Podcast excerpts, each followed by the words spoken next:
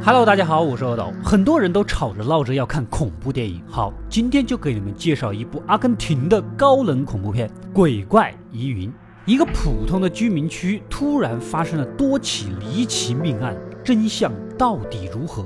是背后有幕后黑手，还是墙壁漏电？让我们一起走进科学。当然，画面已经打码了，请放心观看。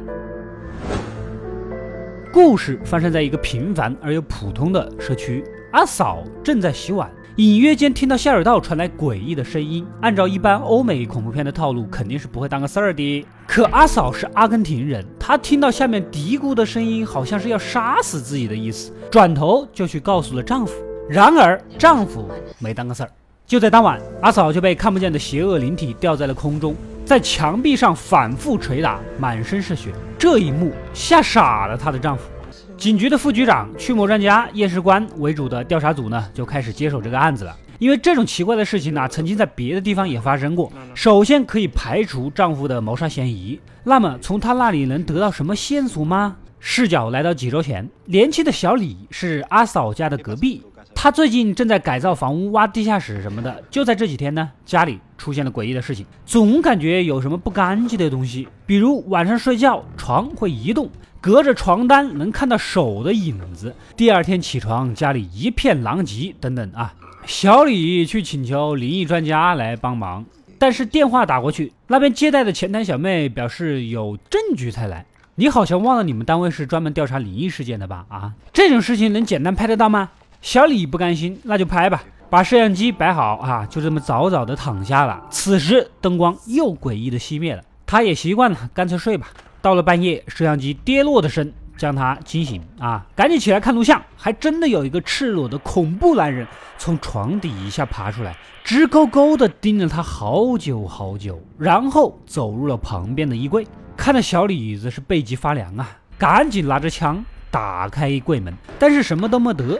再次看一下录像，却被后面悄悄窜出来的异灵攻击了。第二天，接对面家的孩子踢球闯入小李的院子啊，顺便喝了口水解解渴。此时，小李隔着窗户警告他离开，可就在后退中，这孩子被路过的巴士给撞死，孩子妈当场就崩溃了。但是交通事故也没有办法，按照习俗办完葬礼就入土为安，地上的血呢也就该冲干净冲干净。可四天后发生的事儿，让这个破案小组真正的走到了一起。原来呀，车祸死了孩子的尸体竟然无缘无故的回到了家里，身上满是泥土，有些腐烂，现场呢无比的惊悚。根据老验尸官的查验，手指有严重划伤的痕迹，似乎是刨土刨的，这显然说明他是自己挖出来的。这边呢正跟副局长聊着，一转身，这死孩子面前的水杯就被打翻了。看来是有什么东西附在了他身上啊啊！这个案子没那么简单。专门研究这个的驱魔老太，他们三人一商量，先把这孩子尸体装冰箱，再送走再说吧。可突然间，冰箱就开始了它的抖动。要不是小时候经常吃冰棍，我差点以为这是个洗衣机。时间回到现在啊，也就来到了一开始调查组咨询阿嫂丈夫的这一幕。驱魔老太带着助理四个人呢，来到社区，分别在三栋出过事的房子里守夜，寻找恶灵的踪迹。驱魔老太她那有个类似地动仪的东西，还真就有了反应，指向墙壁的裂缝。而另一边的副局长和老太的助手，突然一堆倒吸着的餐具插入了助手的手掌，贪婪的吸食着鲜血。可柜子一打开，什么又没有。助手虽然手瘫了，但是脑子还在线。他敏锐地发现光线和角度的不同，看到的东西是不一样的。比如这个床下面，正面看什么都没有，侧面看竟然就藏着灵体。也就是说，可能有两个不同次元的世界，通过某种方式有了连接。副局长吓得不轻呐，跟老朋友验尸官打电话。此时验尸官就奇怪了，哎，透过窗户怎么看到副局长那边房子好像有个鬼影呢？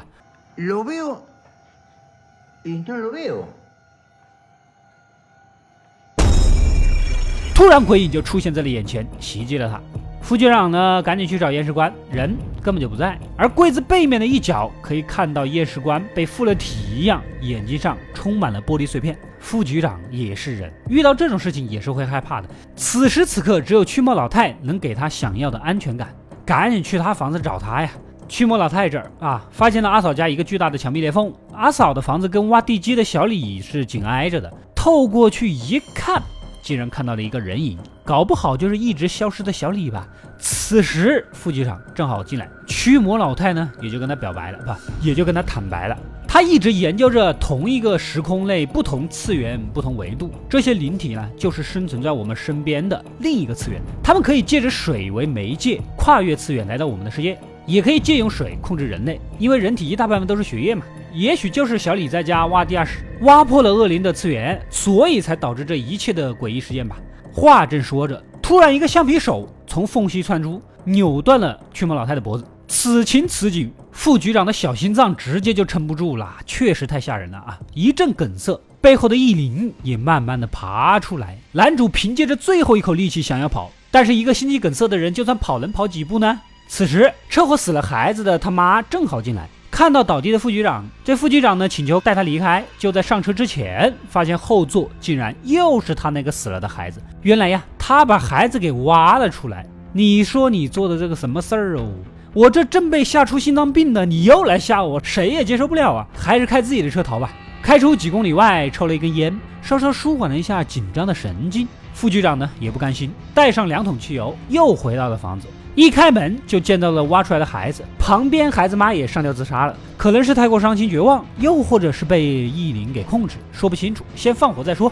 浇完汽油，副局长准备点火，一点就熄，一点就熄，这是咋回事呢？视角一转过来，自己的老朋友验尸官竟然被附体了，在旁边吹灭火柴。副局长吓得坐倒在地啊，干脆一枪打到汽油上，整个房子终于燃烧起来。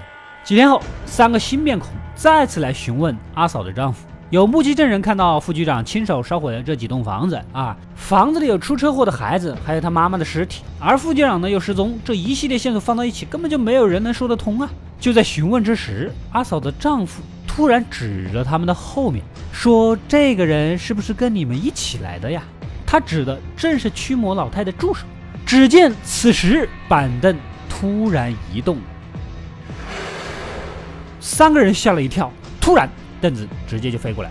新一波的人呢，也不可能解决异灵的问题。之前说过的，异灵通过水为媒介来到这个世界，而最开始小李家挖破了这个裂缝，小李家的水又被出车祸的孩子喝过，孩子死后血液被清洗冲到了下水道。显然，异灵已经不再局限于当初的这个小社区了，他们已经渐渐的扩散开来。故事到这里就结束了。本片的完整故事呢还没有铺开，结尾的解释也只是蜻蜓点水。如果续作能把异次元灵体的事情再描述的详细、清楚又合理一些，应该会是一个受欢迎的恐怖片系列了啊！不知道阿根廷人的风格是不是这样？影片一开始就直接高能，中途不断的恐怖影像刺激人心，不像是主流的欧美恐怖片油爆琵琶半遮面，前面全是铺垫，最后才出来个全脸。我本人是很喜欢这种的啊，要刺激就直接来，慢悠悠的油把琵琶，最后结局又很难让人满意的恐怖片，那是不胜枚举。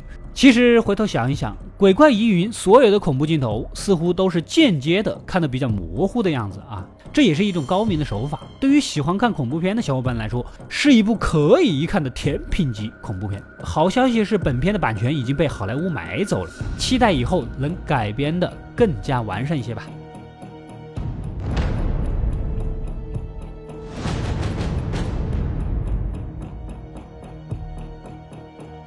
我是阿斗，一个让你沉迷于故事的讲述者，浓缩电影精华又不失它本来的魅力。扫描二维码添加我的微信号，除了能第一时间收到更新，更有独家解读的视频等待你的发掘。扫描它，然后带走我。